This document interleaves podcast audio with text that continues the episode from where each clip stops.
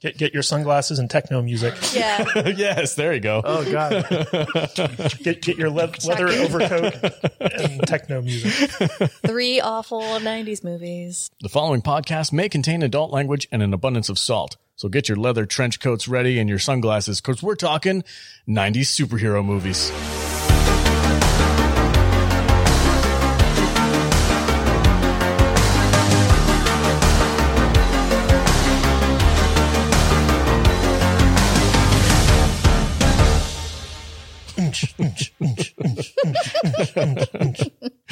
Welcome back to another episode of the Salty Nerd Podcast. There was a lot of that, wasn't there? yeah, there was.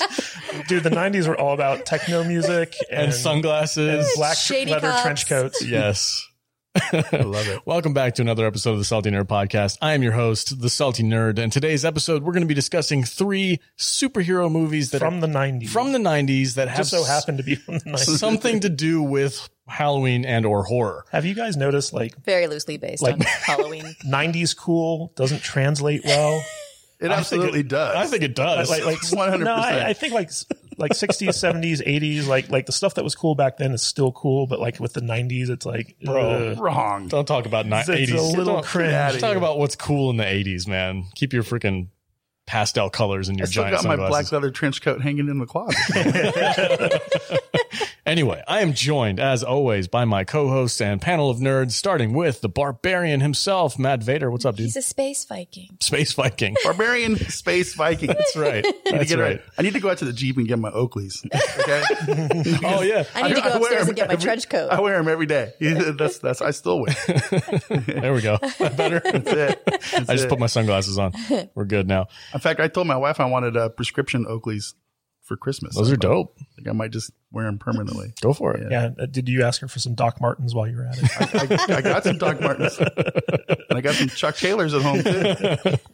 Is that 90s? That's 60s. I know they're isn't pretty it? timeless. Yeah. They- every- you I can still wear 'em. anytime. Yeah. Uh, I am also joined by the ambassador of estrogen, Hello. Jude. Welcome to the show. Hi. You ready to talk about these movies? I guess. I guess. and I'm also joined by the author Take those extraordinaire. sunglasses off, I'm you sorry. dork. All right. fine. also joined by the uh, au- author extraordinaire, Matthew Kadish. Welcome to the show. I'm currently trying to ice skate uphill. For those of you who were wondering, You love that line, huh? I do. It's one of the best lines. Ever. We're going to talk about it. yeah, we are. Alex just turned on every light in the house and then put his sunglasses on like a dick. No, I'm already, it's like 30 degrees warmer. in It here. is hot in here, huh?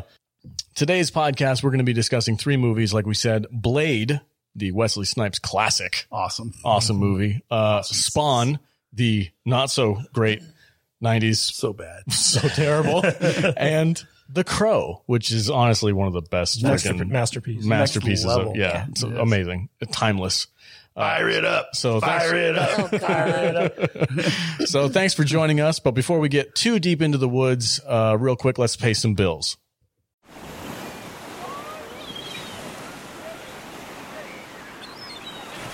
The sounds of summer. Can it get any better? Oh, yeah, I forgot about that one. Discover the unforgettable sensations of the Lexus Performance lineup. Explore the possibilities of a Lexus at the Golden Opportunity Sales Event, now through September 6th. Click the banner to discover more. Experience amazing at your Lexus dealer. When the global supply chain is strained, one essential transportation network continues to keep the economy connected 24 7. That network is freight rail. We're increasing hiring and capacity, all while investing more than $20 billion per year into our network to improve reliability every day. We never stop working to better serve our customers because freight rail works. What do we do? Oh, yeah. Okay. So, Blade, first on the list. Let's discuss Wesley Snipes. Okay. This this movie. This is, so I'm a big Wesley Snipes fan, Oh, yeah. We know that. Yeah. and this is his best movie. I, I think love so. this movie. I think you're right. I don't what wanna about get white, men, married white, anymore. white, what is it? White dudes white, can't white- jump? white men can't jump. White men can't jump? It's way too many shoulder pads in that movie. I mean, you, you know, it's funny because like in the late '80s, early '90s, like Wesley Snipes, he was like a very serious actor. He he was in dramas and comedies. You know, like he did like New Jack City and um, Jungle Fever and like all this stuff. And uh, you know, the his team ups with Woody Harrelson is like you know in, in the comedies and things like that. Like that's what he was really known for. But about midway through the '90s, he like shifted to Wesley Snipes' action man. Freaking Demolition Man. Yeah, there's there's two movies that I think of about with him, and that's this one, Blade, Yeah. and Demolition Man. That's it. Yeah, and and he did like a whole bunch of like really bad like '90s action movies that I absolutely love. Didn't, didn't pay his taxes on any of them. Yeah, pa- Passenger 57. you know, like uh, he, he was in the sequel to The Fugitive. Yeah, Um, that was a well- great movie too. No, it wasn't. Oh, I love that movie. the The original Fugitive was pretty good, but Yeah. the, the sequel was not. U.S. good. Marshals. That was a good freaking No, movie. it was not. We're going to talk about that later. Then um, No, but, we're not. I don't want to be on this podcast.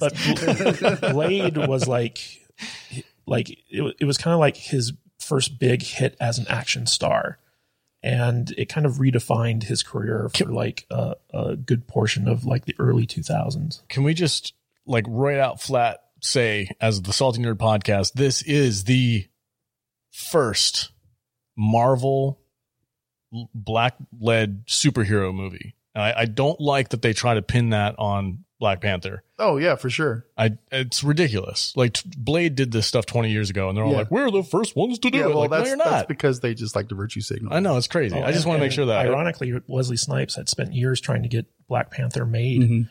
And uh, when it became obvious that it was a no go, he decided to, to do this movie because it had martial arts in it. He would have been a great Black Panther. Yeah, too. I, I think you would. But have before been, we get into the weeds, we should probably let Jude do her thing. yeah, I don't Jude, even want to. I hate this movie. you hate Oh, Blade. I loathe this was, movie. Okay. she was sitting there on the couch with like the most angry look on her face when we were watching this movie, and I'm si- I'm, I'm sitting there like a little girl, like, oh my god, this is so good. so good. Look at the blood.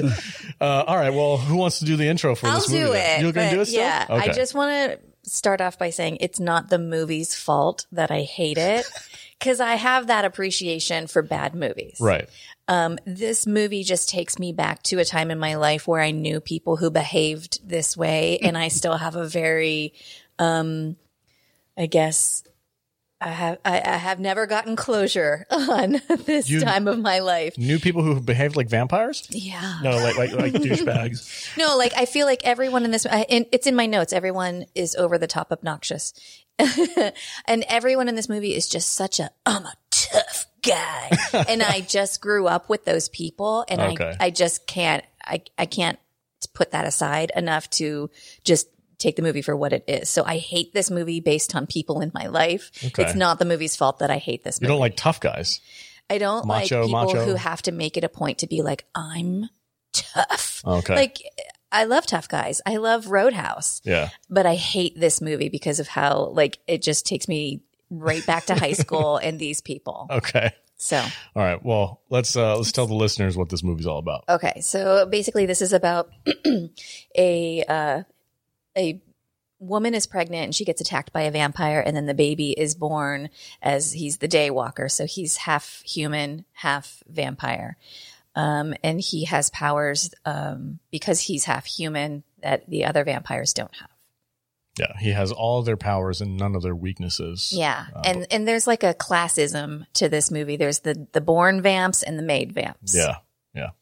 And uh, he True basically Bloods. takes it upon himself to rid the world of the scourge of vampirism. And uh, it's his job. He's kind of like the. He's the sworn enemy of the forces of darkness. Yes. yeah. So him this, and him and Whistler and uh, Yeah. a few other people we don't meet in this movie. I, Mm-hmm. Yeah. like, I like Whistler. He's cool. so this Mhm. movie came out in 1997. Um, so I love Sam Elliott, and I consider this movie Chri- Chris Christopherson is the poor man's Sam Elliott. So it, it just it doesn't hold anything for me. Like if it had been Sam Elliott, I could have appreciated something about it. But I'm like, ah, I it's don't the think- poor man's. I don't think Sam Elliott quite has the edge for this movie, though. He's he's kind of like a big soft teddy bear. I don't know if you ever saw him in um, Roadhouse, you'd probably think differently. Yeah, haven't you ever seen that? I have seen Roadhouse. I don't remember him in it. I mean, it's been like a long time since I've seen it, but He's go like ahead. old man sexy.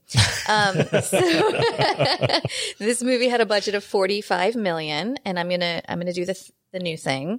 Oh, okay. Multiple choice. Yeah. Just make it easier on you guys because you suck. Did this movie make 131 million, 87 million or 211 million? I'm going to go with 87. What about you, Vader? Vader? I'll go one thirty one. Kadish, do you know? I do. Okay. Of course he does. He knows everything. Vader is right. 131. Nice. Good job, Vader. Yeah, this was a huge hit. Good job. Yeah, excellent. Glad to hear it. And and you know what's funny is like this movie, um, it, it is a comic book movie, and it was coming off the heels of like Batman and Robin, Yeah, which, which almost destroyed the Batman franchise, and uh, also like I think uh, like Spawn, yep. This movie a bunch came of out other like comic book failures. yeah, Yeah. This movie came out after like just the worst run of comic book movies ever, and then all of a sudden we get Blade, and everybody's like, "Oh, this is what we're talking about." Like, all Yeah, right. like, like this was the first comic book movie to actually take the material seriously. Like originally, the, the producers wanted it to be more like um, comedic and campy, yeah. and I'm glad were- they didn't go that way. like they wanted it to be kind of like how Batman and Robin ended up being. And uh, David Goyer was just like, like no, Thank that's God. not happening. It was one of the few choices I think I can get behind David Goyer on. I think because- this movie has one of the best opening scenes Oh, yeah. Oh, I love for a freaking Definitely. vampire movie ever. Oh, yeah. So or any movie. it's up there definitely. Kate But is to your techno. so we're following basically the, the way we get introduced to Blade, which I thought was really cool, is we're following this like dude who's thinking he's going to get laid. He's following this chick into some underground club. They're Tracy gonna- Lords. Led by Tracy, Lords. Led by Tracy Lords.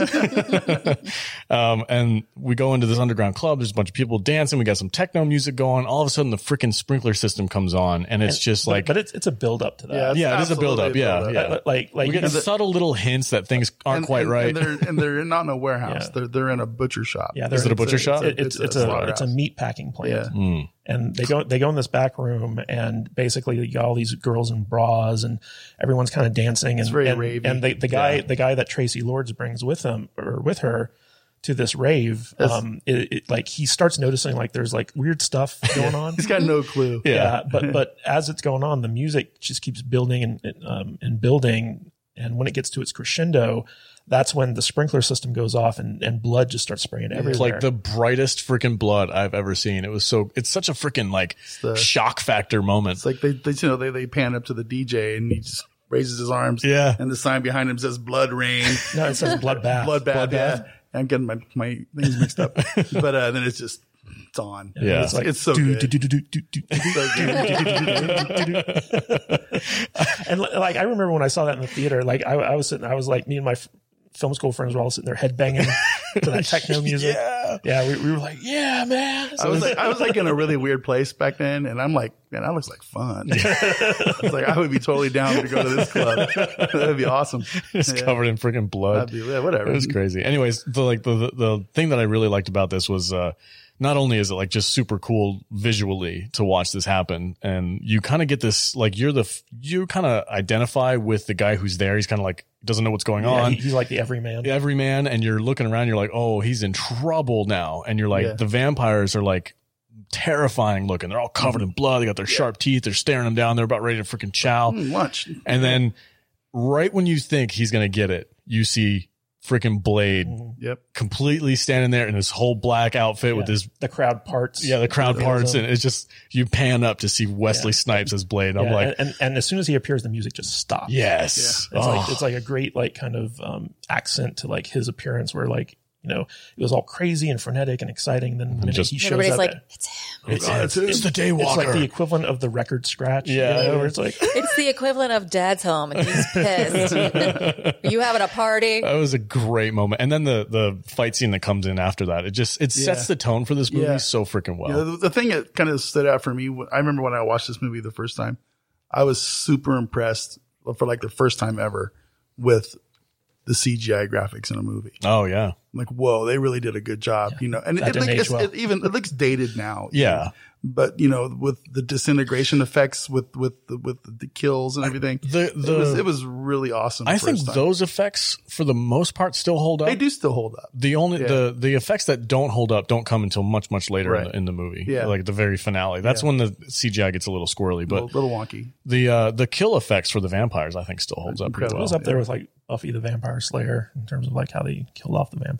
Yeah, that's pretty epic. They just freaking They just like disintegrate, and silver, blow yeah, up. Yeah, it's awesome. silver blades. He's That got these guy little- that they keep trying to kill through the whole movie. he set him on fire. he's like my favorite They cut character. his arm. He's yeah. so annoying. He's such a dick. Yeah, it's, it's, Quinn, Quinn, Quinn. Yeah. played by Donald Lowe. Don't I think all- he's yeah. probably the only person in the whole movie I actually kind of enjoyed. It was, I was like, "Do I know him from Sons of Anarchy Yes, or yes, you do. Vikings?" And my, Matt was like, "No," and I was, and I looked it up, and I was like, "Yeah, it's both." you know, it, it's, it's funny. Like Donald Lowe, he, he played Bullock and on Got, the Gotham Yeah. TV series, and and he, he's been in like so much stuff. Yeah. But um, when he was originally cast in this movie, the Quinn character was supposed to die in the hospital scene. Uh, Oh, Okay. Where, where uh, basically Wesley Snipes comes back to finish him off, but everyone liked him so much, like like the actor so much that they were like, let's just keep him around. Yeah. and like he he actually ad libbed like most of his stuff in this movie. Like uh, like you, you know that part at the end where uh, Frost has this uh, blade sword and he's like, hold out your arm, Yeah. and it, and you're thinking like, oh, it's that trope where like the bad guy is gonna like you know Show his strength. kill, by- kill one of his minions. Yeah. And uh, he's and so like Donald Lowe's like all scared and he Mm-hmm. holds out his arm and looks like Frost is going to cut it off and he's just like just kidding man like that whole thing was that whole thing was just ad lib between the two of them Just messing with you. yeah just messing with you That's pretty funny. I didn't know that would ad lib. That's yeah that's good. like can I can I just talk about that there are two main factors in this movie that I want to talk about the Go first the first is the writer and the other is the director so the writer of this movie is David S Goyer and and you might you might recognize David S Goyer because he wrote like all of Nolan's Batman movies Such a dick. I know. Continue. Yeah, so David S. Goyer, you know, he's kind of famous for having written like the Nolan Batman trilogy and stuff like that. And for a long time, because of this movie, he was like the go-to guy for all comic book movies, and uh, he, he even directed uh, the the third movie in the Blade trilogy. David Goyer, in my opinion, is one of the biggest hacks working in Hollywood. like, like he is just he's so bad. I hate him so much. Um, and for the longest time, I was I was like, you know, the only movie that you can really point to with Goyer where he didn't work with like a really talented director to make a good like script Yeah. was Blade. And then I found out that originally the the one the guy who was supposed to direct this was David Fincher. And David Fincher was the one who secretly like basically wrote this movie. Uh, What what other movies has he done? David Goyer? David Fincher. David Fincher, he did um Fight Club, Okay. uh, 7, Oh, okay. um, stuff like that. Gotcha. Um, you know, he, he's gotten into producing TV uh, more recently. He did the Netflix show Mindhunters. But he's a very famous uh, filmmaker, very talented. And he basically came on and he left the project to go and do Fight Club, basically. Um, so uh, David Goyer, you know, he- and he even admits this on the Blade commentary where he says, like, I'm not very good at writing individual scenes or dialogue but I'm really good at, at structural stuff. And I, I'm like, so you're really bad at 90% of writing. and I've, I've tried giving him the benefit of the doubt for like a lot of his movies. Like the last thing that just broke me for him was he did the Showtime original series called Da Vinci's Demons. And it was the stupidest frickin' TV show I've ever seen. And I was just like, David Goyer just needs to stop writing. Like he just needs to stop. But he was the kind of main like I guess you could say creative force behind this film. And the second one was the director Stephen Norrington. And Stephen Norrington has only made four films in his entire career. Uh, he made um, this movie, he made another movie before this, and another movie after this one, and then his final movie was League of Extraordinary Gentlemen. and he had such a terrible experience with Sean Connery in that movie that he basically just said, "I'm never making another movie again." Neither did Sean Connery. Yeah, no, like that. That was literally the movie that Sean Connery was like, "I'm sick of this stuff. I'm I'm retiring." Was that Connery's last movie? yeah. Yeah, Last time he ever seen the film. really? It's Yeah. been that long? Yeah. He's been tired retired for a while. yeah. But like, if if It's like a thousand years old. if you want to have an idea of what Goyer did before this movie, so like he did Death Warrant, Kickboxer Two, The Puppet Masters, The Crow, City of Angels, Oh, the bad one. and Dark City.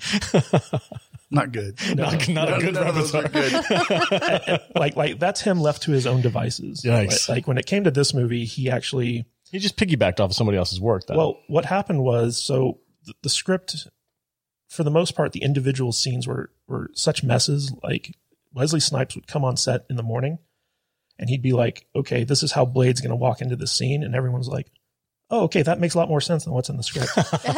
and, and, and, and so, like, uh, in his producing capacity, Wesley Snipes basically just kind of made this movie, and Stephen Norrington, uh, he was like, so he, his background was in special effects, and he basically jumped into directing through his work in special effects. So he was a big visualist, but apparently he was just he's crazy. Like everyone hates working with this guy, and so like he had like really good ideas for like the look and feel of the movie, um, but he was like, just so manic that nobody knew what was going on on set until Wesley Snipes showed up. Good So- for him, man. Yeah. It makes me happy to hear that. Uh, let's uh, let's try something a little different. Let's. I'm gonna do my least favorite scenes and things that I think kind of aren't aging too well in this movie, and then I'll, I'll we'll talk about some of the stuff that we like. But there's a couple things I wanted to dump some salt on because I was kind of irritated because I hadn't watched this movie in a long time, and I, I have this very very like great memory of watching it. I thought it was a fantastic film, and I went and watched it again, and I'm like, ooh, there's a couple of things that are not aging well, and there's one thing in particular where. I do not understand the thinking behind this scene. If you guys remember when they uh, caught up with the that police officer who was a familiar, Stakeout. yeah, well, they stake out his his car because they're waiting for him to come back so they can track him down to where he's going. Why in the world would any filmmaker in their right mind make that scene and speed it up by like 1.5% or 1.5 times the speed of a normal film and like have him just go around corners and they have the think- sound the sound doesn't match. He's sitting there and he's like, but the Oh, sound yeah, yeah. It over was- the it's kind of a weird it's scene. dumb. It's so dumb. I like think it was why? just kind of a stylistic Uh, and thing. not Yeah. only that, but like they're just driving normally, like 30 miles an hour, and they're they constantly just dump like tire screeching sound effects over the I, whole I kinda thing. feel like it was maybe some sort of like early version of them trying to like portray that this is a comic book movie.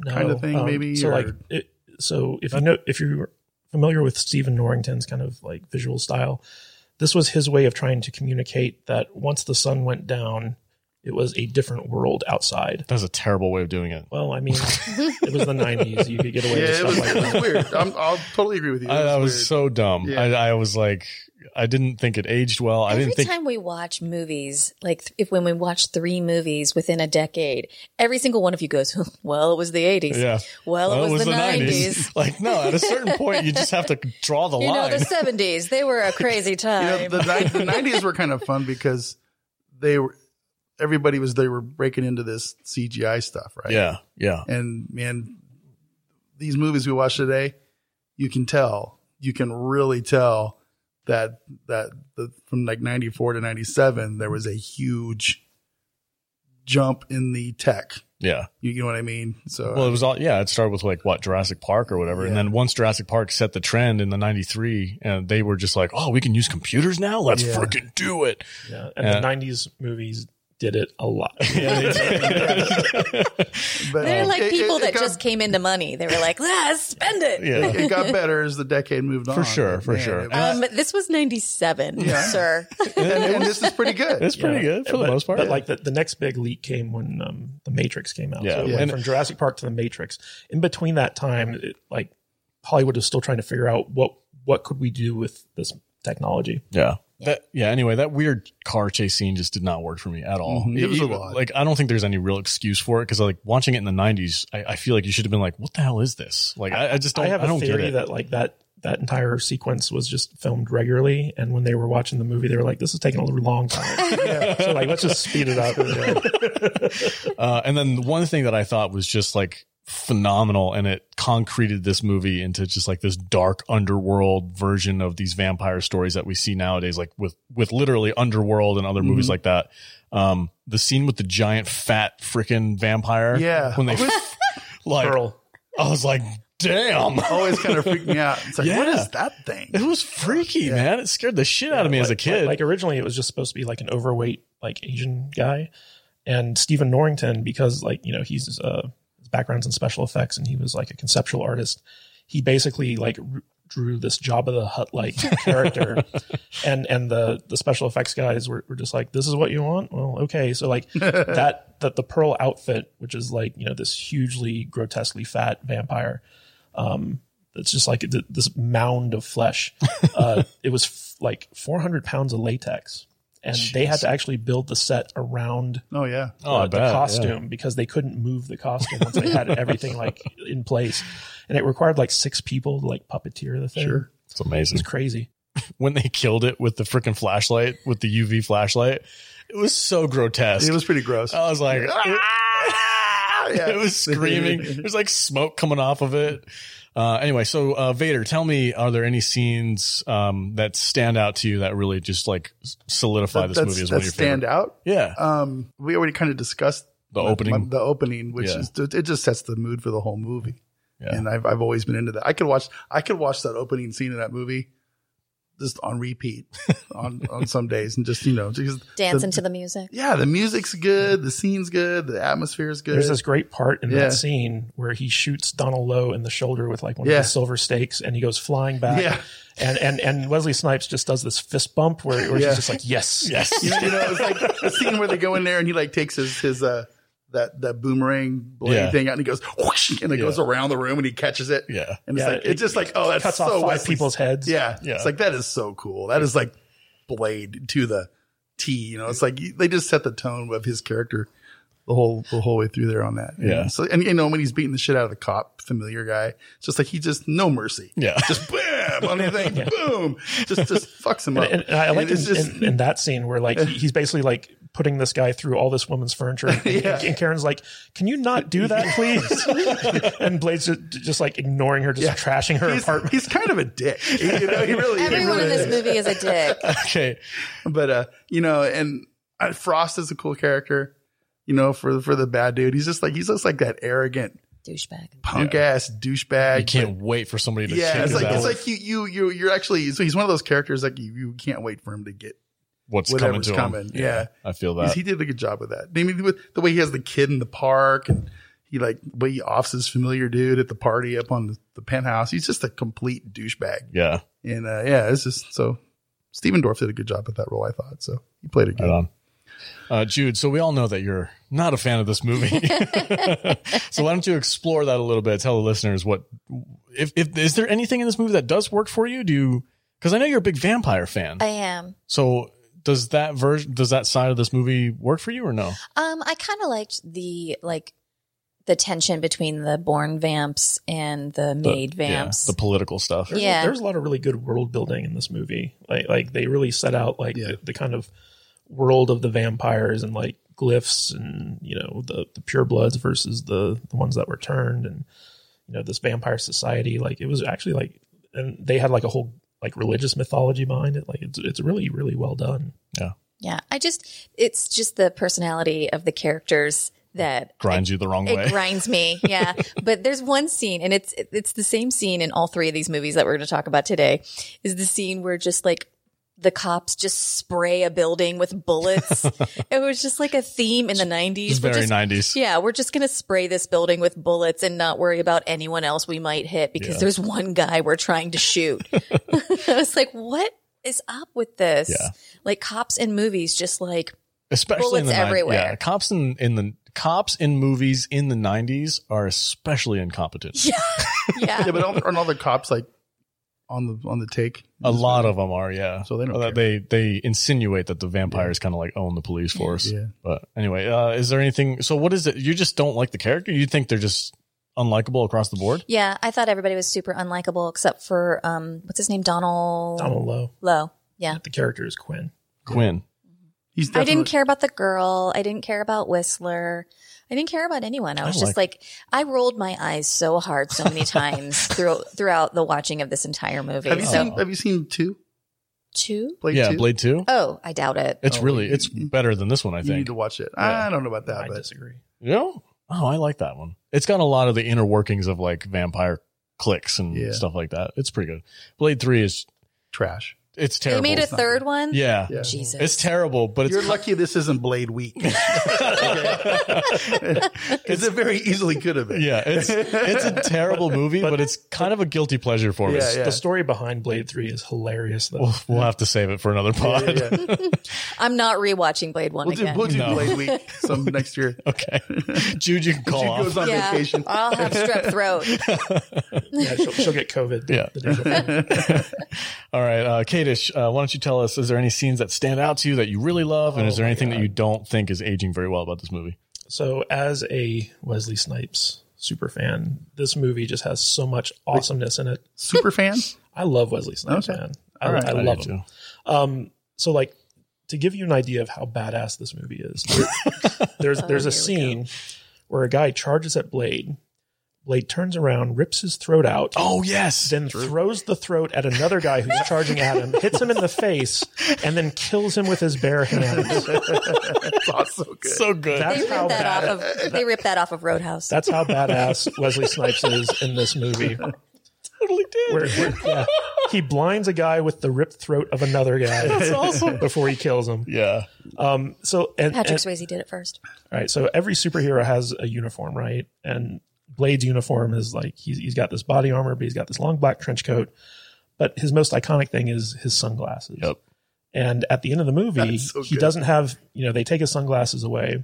And when he falls down into the pit to have like the final face off with like all the vampire guards and stuff like that, there's a scene where like he, he like punches someone and the guy's sunglasses go flying off his face, all slow motion, twist in the air. And Blade grabs them in the midair as a music cue hits and the techno music comes in. It's like, um, "Umch, umch, umch." and, he, and he puts his sunglasses on and the camera pans back to just show him like in full like blade Yep, gear yep. as the music swells. And you're just sitting there like, F yeah. It's on there. It's on now. There's actually a lot of backstory behind the sunglasses too, is because the the character that keeps coming back and he's like he always gets killed off or Quinn he, ge- he gets killed off or gets chopped up in the end. You think he's gonna die or he's gonna run away and not come back. He always ends up coming back as like like a Yeah, he, mangled. he was the one wearing like- blade sunglasses. yeah, he's the one who was wearing blade sunglasses. So you got this like super annoying character that every kind of like everybody loves to hate or hates to love, whatever you want to say. And uh, he's like mocking Blade. He's like, "Look at these new shades I got, bro." It's really cool. And then when he does that final like dr- superhero drop down into the pit, and kills and him. ki- he, ki- Quinn comes at him first, and he just takes him out in like the laziest way possible. Oh, like yeah. he takes his time with the other vampires. He punches them and kicks them and uses his sword. throws and- their throats at him. Throws their throats at him. With this dude, he just has like this little lapel zip line thing that It's he like, pulls it's like, out. a, like silver dental floss. Yeah. and he just chops him in half or cuts, his, head off, and then catches the sunglasses Yeah. and, and like it was It just was smooth. It was a real smooth, Smooth moment, move, real smooth moment. Yeah, I, I mean, it, it's one of those moments where like you just stand up in the theater and like and cheer. It's like, I want to see this in the theater again. Yeah. Yeah. I, I kind of hope they like re-release it. It'd be a I- a great movie, like but I mean, a every- five dollar movie night or something. Everything about Blade is just like so manly in this movie. Like he drives Yeah. Oh, like a freaking '68 Dodge Charger. It's a badass You know? car. Yeah. She's rolling her eyes right now. It's a badass car. I mean, that was the car Steve McQueen drove in Bullet Hell with, yeah, with a dude. bigger engine. You know, This like movie gets the testosterone going. he's, he's got a black leather trench coat with a hole in it for his samurai sword. Fucking blade, man. Yeah. Kick his ass. Come on, Jude. How do you not like this movie? She's crying. and and, and y- you know what's really funny is, is like so, Gave up. yeah. so Wes- Wesley Snipes, like when, when he agreed to do this movie, like he really wanted to do it because he wanted to show off his martial arts skills. Mm. And like he, he didn't really take it very seriously because this was kind of like his second choice after Black Panther. And basically, uh, from all, you know, reports of the set, like he was just very lazy. Like he didn't want to do much. So when he showed up on set for the first day, he, he was just like, yeah, I don't think Blade's going to talk a lot. and, and like ba- basically he didn't want to have to memorize any lines Hey, that works for the character it, though. it- it does work for the character. But but it was kind of funny because he would always come on set and whenever he'd get on set, he'd be like, Okay, this is what we're doing.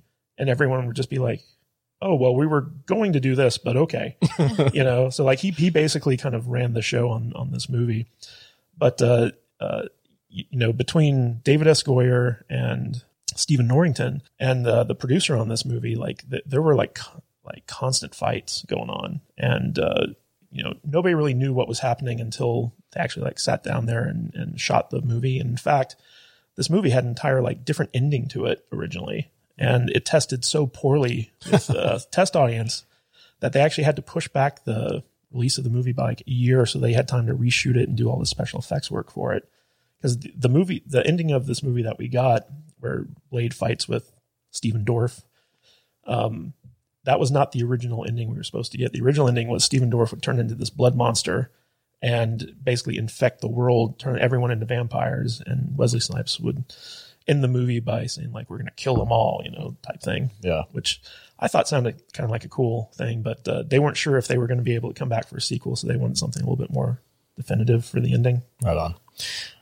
Um, does anybody have anything else they want to Yes. add? One more thing. Of course he Poor does. Kadish was trying to talk to me while we were watching this, and I was just completely shut down. So just let him talk now. All I right. feel bad. Go ahead, buddy. So you're you're the super Wesley Snipes Yes. fan, so go ahead. this movie has the single best Wesley Snipes one liner. oh, I was gonna have Ever. you. I was gonna have you do that at Ever. the end, but if you Yeah, want to do it now, yeah. you get the one f bomb. So just drop it. Go for it. this is yours. All right, so so this is the, the one of the most ridiculous lines in any movie ever, but it's the the line that when I think of Blade, like this is the line that pops into. my You've head. said it at least four times Yes. since I've told you we were going to watch this movie. it was like the first thing out of your mouth. and you know what's funny is like the the context behind it was that they were having a production meeting. David Goyer, um, the director Stephen Norrington, and Wesley Snipes, and they were talking about Deacon Frost, the bad guy in the movie. Yeah. And uh, Wesley Snipes was like, you know what? He strikes me as the type of motherfucker who's always uh, ice skating uphill. And what? And Goyer's eyes popped out of his head. And he was like, "That's the best line ever," because of course he's a hack. Yeah. And Wesley Snipes was like, what, what are you talking about? And and Goyer was, was like, "We have to put that in the movie." and and Snipes was like, "No, that's a terrible line." and, and Goyer's like, "Like Norrington, back me up on this." Norrington was like, "Yeah, put it in the fucking." Movie. And so, like in the movie, like when he f- has his final face off with Frost, uh, Snipe says, "You know, there's always some motherfucker trying to ice skate uphill." It's so good. yeah, uh, and and it's funny because like, so Wesley Snipes on is on Twitter, and occasionally like he'll have the, these kind of bouts where like he's on Twitter all the time and reading his like DMs and stuff. And so one time I tweeted out to him, I was like, Mr. Snipes, I'm currently trying to ice skate uphill. What advice do you have for me? And he responded. Did he? And he said, Don't do it, er." MFer. so like, like great. for, forever I will be a fan of Wesley Snipes just because he replied to me on Twitter. I think I can make a t-shirt. but but that's like one of my all time favorite action movie one liners because it's just so dumb. like me and my buddy John, like he, he's another Wesley Snipes fan. Like we used to just like throw Wesley Snipes one liners at each other, and that was always our favorite. Epic. All right. Final thoughts around the table. Uh, for me, I do love this movie. I just think it's it's just now starting to show its age a little bit. And uh, there's a, sup- a couple of questionable scenes that I'm kind of like, why would they even bother doing that? But other than that, it's fantastic, absolutely worth a watch. Uh, and Wesley Snipes is a boss in this movie. Uh, Vader, you got any final thoughts for this? Um, not really. It's just good movie, man. I love this movie. I I could watch this movie over and over. I think Right it's on. worth at least a a yearly rewatch this time of year, and, and I always have a good time with it. Yeah, Chris Always. Chris Stuckman must have uh, been snooping in on our production meetings because he just dropped a, Oh, a yeah, Blade yeah. review the Yeah, other it's like- day, and I was like, "Hey, man, I've noticed that quite often that we uh because we we kind of theme our show with you know that time of year, and I think other people do that too. yeah, it's probably we're not Yeah. breaking any ground over here." Yeah. It's all Uh, good. Jude, has our enthusiasm at all rubbed off on No. you over this? No. But I would go to that rave. oh yeah. Oh, Yeah. no, yeah. So what is that? Your final thought for this movie? Is Yeah, you would it's- hit up that rave. Bloodbath. I'd hit it up. Bloodbath. Bloodbath. Dance in that. Sure. oh, yeah, dude. Okay, well, good luck with Just, that. just raspberry. Make out with jelly. Tracy Lords in a bloodbath. Sure. That'd be awesome. all right, Matthew Kadish, you got any final thoughts?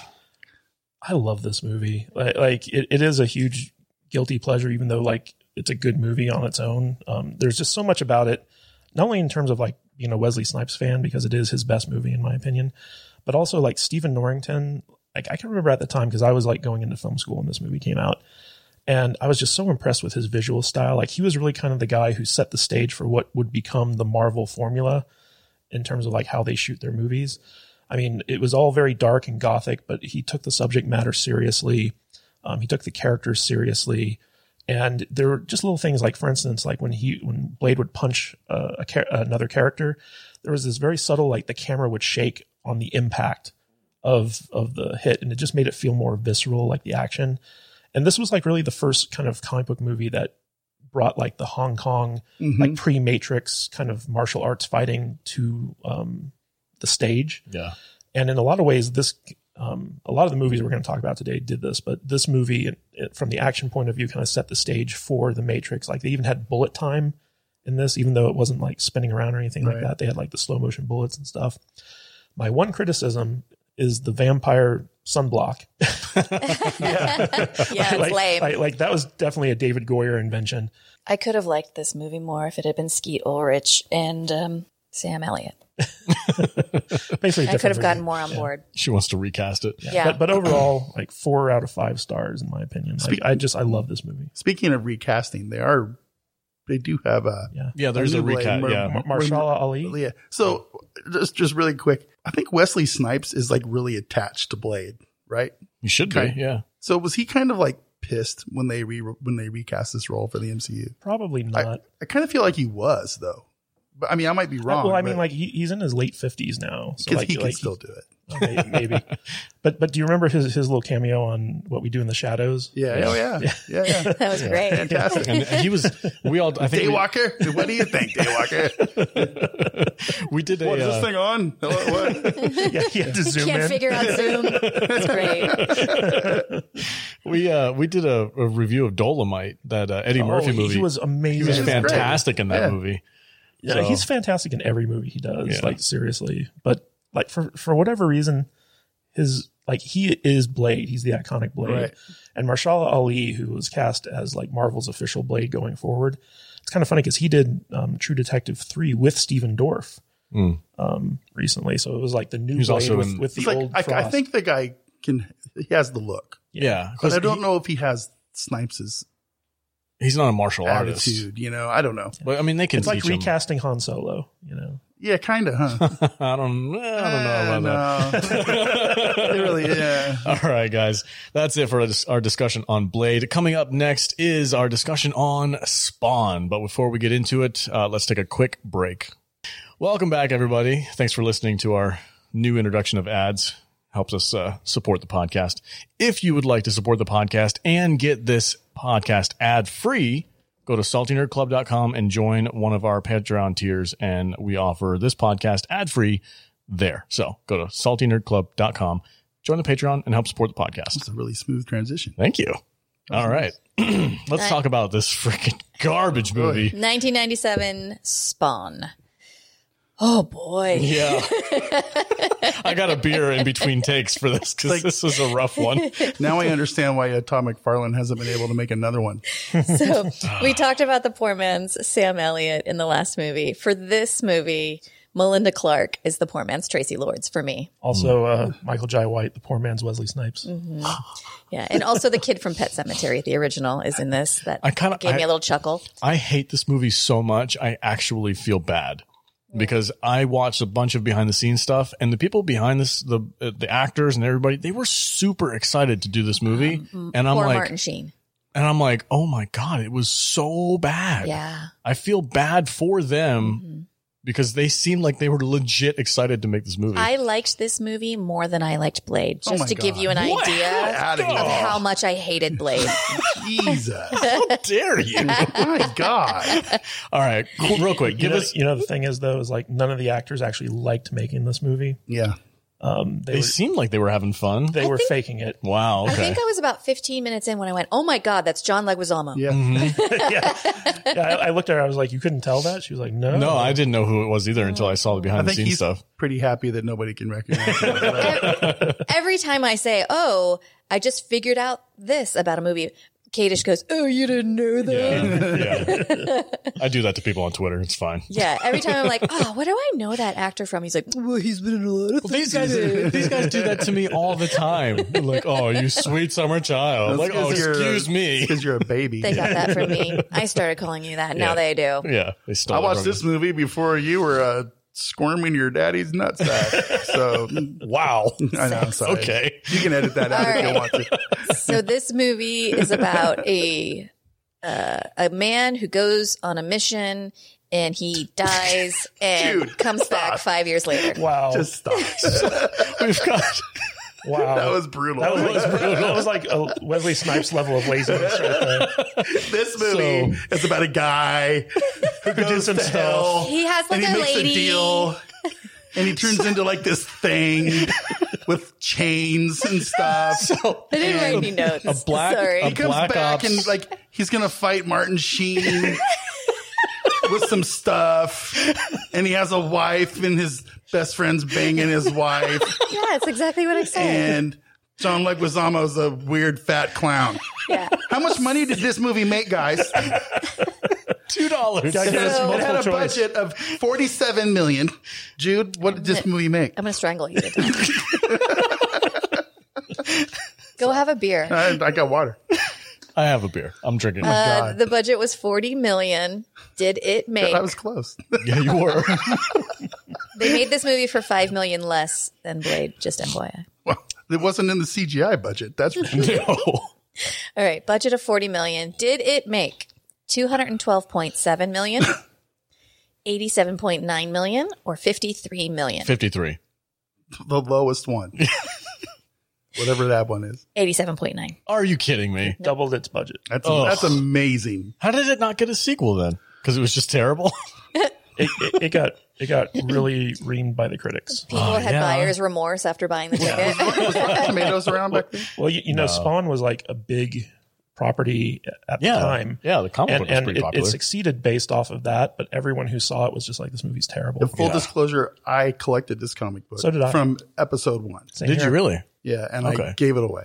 So I gave I gave I, I gave him a full long box away to my buddy. no way. Yeah, Destroyed your Was it life. because of the movie? You gave away Eh, a Spawn no. number one? I did. Wow. Yeah. I Because still have the- mine somewhere. I- because the movie's I- bad, or because you just were I done just with it? I think I was just kind of done with it and I was tired of packing my uh, comic books around. I did that to all my stuff. yeah. I, gave away all my shit. Dude, It was- I, it was I crazy. remember like so like I was a comic book collector in the '90s, and in early '90, around '91, Image Comics started, and Spawn was its like flagship title. Yeah. and I can remember like I was like heavy into collecting at the time. I got every episode of Spawn because I was a huge Todd McFarlane fan. I love the art, the artwork with, for this comic book was just so amazing. Yeah, that was that was the problem with with Image though, is, and, and Spawn in particular, is that the artwork was great. But the story. The stories were Awful. terrible. like Todd McFarlane is a terrible writer, terrible writer. Yeah. like I, Was- I used to study his like artwork because I wanted to be a comic book artist and but like every time I read one of his comics I was just like it's a good thing the art's good because Yeah. this is not this a is good this is comic. This is garbage. yeah it was really bad Was Zool in the comics? Zool Yeah. The monster that looked like Zool You mean from Violator? The Ghostbusters. Violator, yeah, yeah, yeah. yeah, he was in the comic he was? Okay. Looked exactly like he did in the uh, movie. no they did a good job of translating the visual style of the comics to the movie but they also did a terrible job of making the story as bad as the comics I I, I kind of wonder because they could do it on a cheaper budget now and remake this movie, and it might look way well better. they're trying to do another one But- Ja- Jamie Foxx has been cast as Spawn He's been cast. yeah Oh. Todd McFarlane is writing and directing it um But, ma- but man, they they would have to just completely Just rewrite the whole thing, re. dude. It's yeah. I have never seen Martin Sheen act so badly. Well, He's it's like like, he- he, he'd seen it. overacted everything. We got the Heat 16. We're gonna take this guy down. Oh my god! Like I was like, what are you doing? I'm like, this is not Martin Sheen. that- What's going on? That was strictly because of Mark Dippy, the uh, the director of this movie. I want you to act like every stereotypical bad guy in a bad movie ever. you can always tell when it's a it's a new or a bad director based off of the performances they're able to get out of their actors. And you know, Martin Sheen, like he he accepted the role in this movie because he wanted to do a comic book movie. And uh, his grandsons were really big Spawn fans. Yeah. Oh Like he wanted to impress his grandson God. by doing this movie.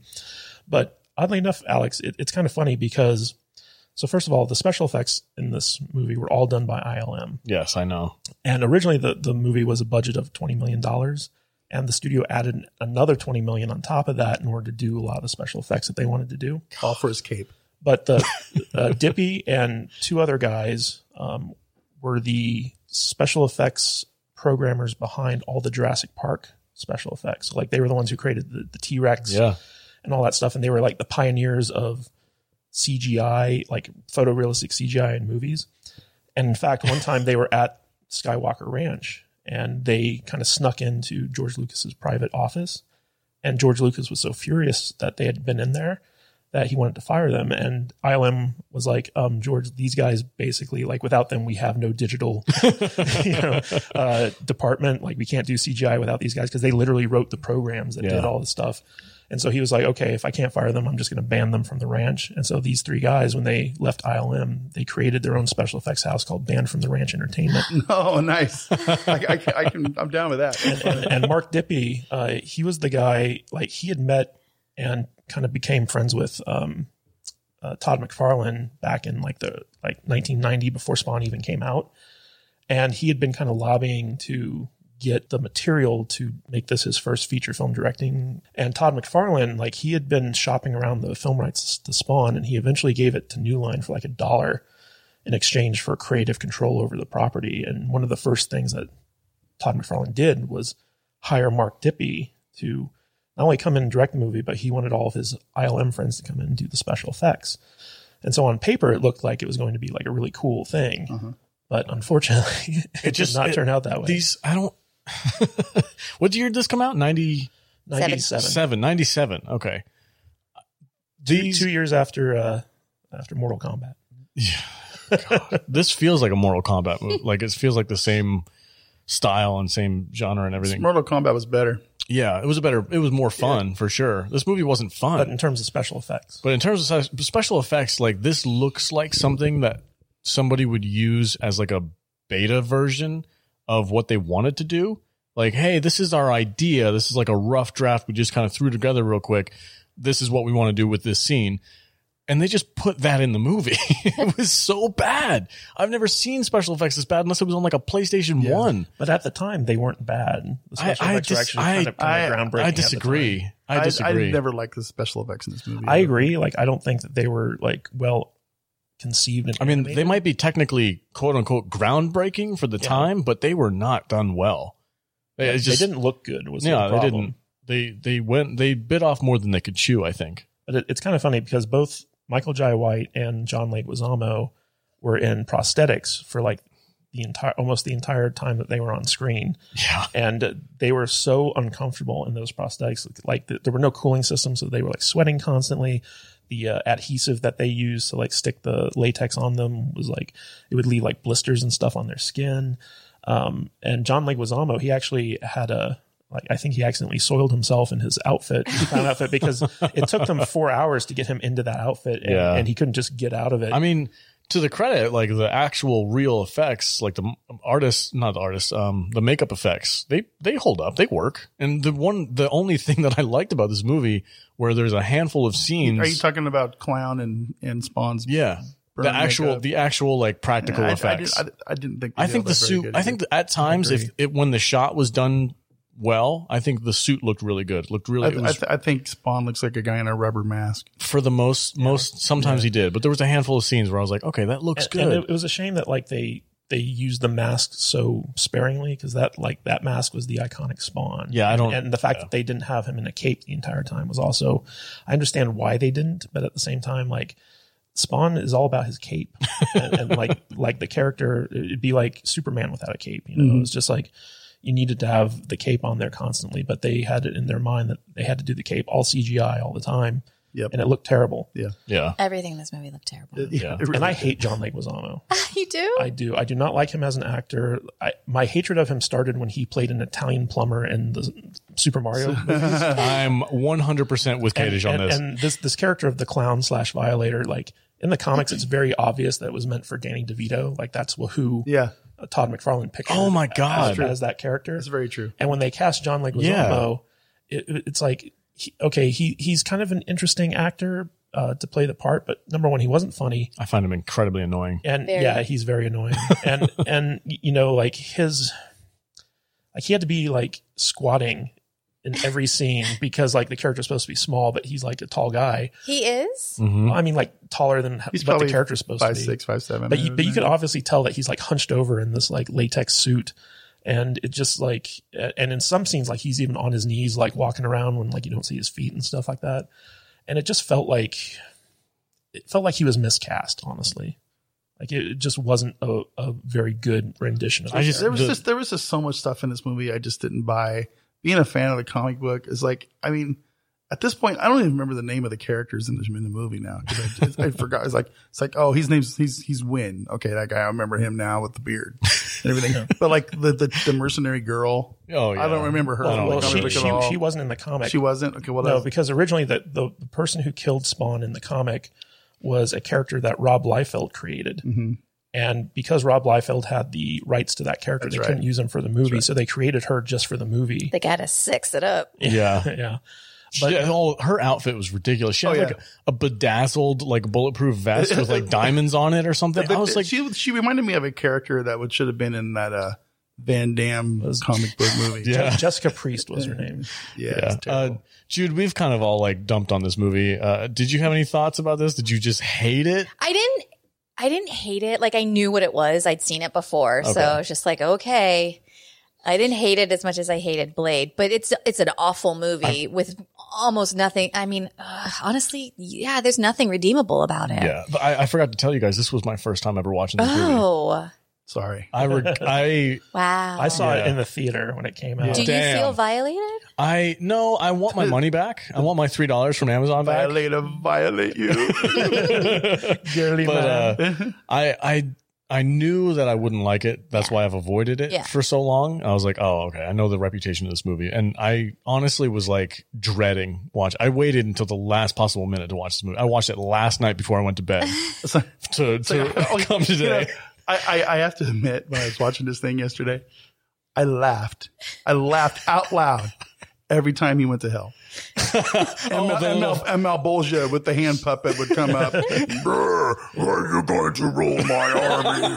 Bleh." and I'm like, oh my God. And it's, It's like so bad. And they got these freaking Mortal Kombat freaking graphic spawns out there on the rocks going, "Brr," you know, I'm like, what is this? This is, this is so bad, dude. It was- and, and the guy who did Malbolgia's voice, uh, uh, Frank Welker. I could have done it better. Well, I think well, I Um, you just did do it better. Yeah, well, he was the voice of Megatron oh, really? and, and Scooby Doo. oh my gosh, Phone it at home, man. he was God, man. This movie did was so Scooby? bad. There was a there When was I- a scene When oh, I go ahead. originally saw this movie, I remembered. I, I haven't seen it since the first time I saw it, which was probably in 1997. Yeah. Um, and I remembered not liking it then. So what, rewatching it now, I was like, okay. And I had to like myself up. I was like, we're not going to like this. we're going to have to talk about it. Just power through.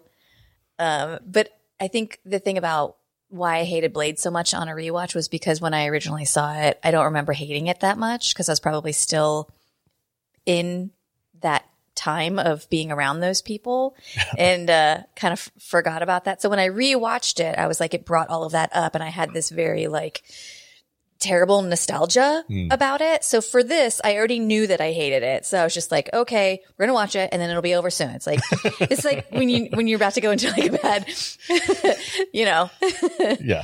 date. You're like, just power through and it'll be done soon. so uh, I, I I didn't I didn't uh, I didn't have as, as bad of a reaction to it as I did That's for my, Blade. my- Very my interesting. viewing experience was even worse because I I uh, I made the mistake of watching it on demand. So you had commercials. So oh god. it had commercials. in it. I'm like, what is going on? I've never watched a movie on demand through my cable provider before. yeah. And so I just like, I just saw the on demand button on my remote control. It's like, I wonder, boop, and I pushed it and I'm watching it and it starts with a commercial.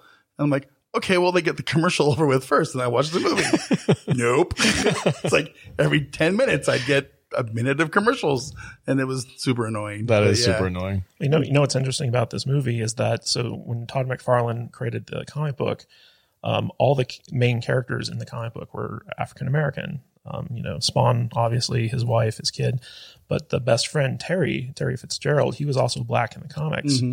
And the producers on this movie were like, we don't want to have too many black actors because people start thinking it's it's an all black movie. I remember this. So yeah. like they had to like re like race swap Terry Fitz, Fitzgerald in the movie. how They, dare you? they cast a DB Sweeney in it. But funny enough, like Topic. like this is the first um Token white dude. yeah, yeah, this, this this is actually the first comic book superhero movie to have a black leading man in it to ever be released in theaters. Now they've had superhero movies like Blank Man and Meteor Man. Well, that- I that thought we had, said like- oh, the same thing about um Yeah. What Blade, about Blade? Well, Blade was Marvel. This is just first Ah. comic book in general. which came out out first? This one or or Blade? Because I know they say, they came out the same year. I, I believe this one came out Okay. first. No, I don't. Yeah. Okay. That's interesting. So Spawn did it first? So S- Spawn was the first comic book superhero African American leading man i- i- released in theaters. What about Meteor Man? No, I'm saying it was from comic books. So Meteor Man's not a comic book? no, Meteor Man and Blank Man were both um, li- like original creations. Meteor Man needs to be a comic book. that movie's freaking great. Yeah, if you say so. But uh, I have some good nostalgia with that movie. Uh, anyway, go ahead. Continue. Go ahead. but this is also the the first and only theatrically released film from director Mark Dippy. Uh, he gave up after this. He didn't give up. I just don't think he could get any work. this was really bad. So bad. Oh, so There was an- just just for the record, go ahead. I'm looking at I'm looking I'm cheating on my phone, and I just typed in uh, uh, black superheroes before Black Panther, and it immediately came up with Meteor Man 1993, Blank Man 1994. Okay. I, I, is that a I've never seen that. I don't know. Steel, Oh yeah, it was In 1997, Shaq, Shaquille yeah. O'Neal. and then Spawn, and then Blade. Okay. yeah, and So- and it's kind of interesting because the guy who directed The Crow, Alex Proyas, he was originally supposed to direct this movie, but he dropped out to do Dark City. Hmm. Um, and I think also because the movie was probably terrible. Dodged a bullet on that one for sure. But even like the leading man, Michael Jai White, the guy who was Spawn in the movie, he's been on record as, as saying like there is no footage of me ever saying that I liked Spawn. I have never said that, and I never thought it was a good movie. Oh, What else has he done? Nothing. Like he was in like this, the- this was the a career Universal's- killer, huh? Yeah, like this was like his first like leading role. That's too bad. Like like he'd been in like Universal Soldier and like a bunch of other like calling it smaller parts. Um, he was also in The Dark Knight. He had like a very small, like almost Hmm. like blinking you'll miss it. well, role through in there. most of this movie, you don't really see his face. yeah, that's a big bummer for him. Like I, I can understand them not using the the spawn mask because typically, like if you look at like comparing uh like Iron Man, Iron Man always lifts his mask so you can see Robert He looks Downey like Jr. Freddy Krueger. He's Yeah, he looks- absolutely yeah. he unrecognizable. looks terrible. You cannot tell who's acting under the role. Mhm. But then So- they put the mask on. Like so why not I- just I leave the wonder- mask on? Yeah. I wonder if you said they recast this with uh, Jamie Foxx, right? Yeah. Is Jamie Foxx going to want to be under a prosthetic the whole time? I doubt he will be. I don't know. 'Cause- I don't know. I know that in the remake, Todd McFarlane wants Spawn to be more of like a background character, and the f- film's going to focus on the two cops, Sam and Twitch. Sam and Twitch. Yeah. And it's going to be more of like almost like a like a mystery movie Who- with, with who like weren't in this movie, by the way. Yeah. well they had like one scene where you saw them in the background. somewhere. but Todd McFarlane's such a terrible writer. I don't know like how they're going to I pull, don't pull know. this one. They're off. gonna. and and it's I a- I know that since they announced that they were doing it, they've had like a lot of production problems. So I don't even know if it's still happening. so what so what you could say about the new spawn remake with michael or with uh, uh jamie Foxx is uh they are trying to ice skate uphill Yes. but but you know what's even more interesting is like so because Alex Proyas, the, the guy who directed The Crow, was originally supposed to do this, you can see like a lot of the gothic inspiring stuff from The Crow in this movie. They- Like, like they, they- they, they- tried to do The Crow, but they failed. Oh, they miserable. went into a fireplace that was a portal for hell because that fire in it. because it had fire in it. and What, what looks like a gate to hell in this room? Oh, the the fireplace. fireplace That'll work. so they jumped into it and they got sucked into hell and they should have just done who's- something cool. Like they should have, like clown should have just like drawn a pentagram on the floor or something. oh that would have would have worked, worked. Yeah. So. freaking Well, oh, goddamn well, do you remember the, the scene where like he breaks through the skylight and like the big Yeah. fancy like party? that's the and- scene and- you see in all the And con- they in all the spent trailers Three million dollars on Cape of X. Yeah, and, and- and it's basically like that's in every Batman movie. Yeah. up to that point. you know? yeah. This I'd like movie to was point so out that it cliche. also has the same stock footage of police officers spraying a building Yeah. with bullets. yeah. Yep. Like gunplay in this movie is ridiculous. Oh, yeah. Like you're fighting a demon from hell and you're using a freaking modified submachine The gun. guns Like and creepazoids were better. with The lasers. you know what, though, that that was straight from the comics though. I just yeah. I get it, but it just doesn't make any sense. Like why would this demon from hell be a, like be able to be injured by bullets? Because he's from- on the ethereal plane of existence. I, I know that in the comic, like he only had a certain amount Oh. of hell power, and, and like and like when, Yeah, when that- that, when you're that, right. hell, when that when that hell power was depleted, he would Yeah. basically like get sucked back at, into at the hell. at the end of every issue of the comic, there's a counter that tells you Oh. how much of his fell that power that he has left. the green. yeah. So whenever he'd like heal or use his power to do like really strong things, it, boop, boop, it, it would, Yeah. it would. In fact, I think they. Oh, okay. kinda- I, I might be wrong, but I think that one of the plot points in like up to like issue 200 or something. I don't know because I didn't read them. Was I think it was something about how he got that reset or taken away to where he Well, didn't have to or- worry about it originally, anymore so or like something. they sent him back five years after his death because part of the deal was like he wanted to see his family again. So the devil sent him back five years later when his family had already moved on. yeah. And the idea was that once that power was exhausted, he'd be dragged back into hell so that he could lead Satan's army. Yeah. And Malbolgia. yeah, Malbolge's army. and uh, ba- basically, like that was a big part of the comics where like he wasn't allowed to like he tried to avoid using his powers because that would kind of hasten his departure from the Earth realm.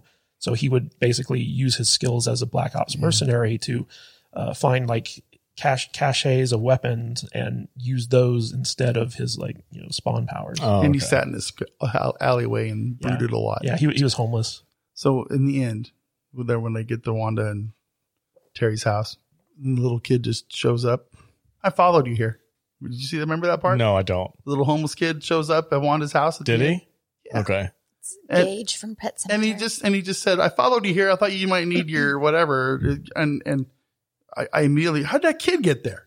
He wasn't. He wasn't. He didn't. It was crazy. It was just like well, that that kid, like, like of all the things that pissed me off in this movie and how bad it is, like there was a scene where this like dad was telling this kid to eat this rotten like moldy sandwich out of the Yeah. trash can, and the kid like gagged and threw it up because it was rotten, and the dad proceeded to berate him. Like we don't have enough food for you to spit that out, and he was gonna beat the kid, Oh, and Spawn stops him from beating his child, but then they try to turn the dad into a sympathetic character. yeah. I'm like, I don't have any sympathy for him. Get the hell out of here with this Do nonsense. you remember that scene where the clown eats that maggoty piece of pizza? Oh. Yes. So- tell me that wasn't real. For God's sake, Well- tell me that wasn't real. Oh, the, the maggots on it were like wax. Okay. All right. and, and John Leguizamo actually took that bite, and the minute they called cut on that scene, he threw up. yeah. Oh. Okay. All right. Good. Like, like talk, talk about a guy who suffers for his art. Yeah. Like, like, I feel- Leguizamo was surprisingly uh, method.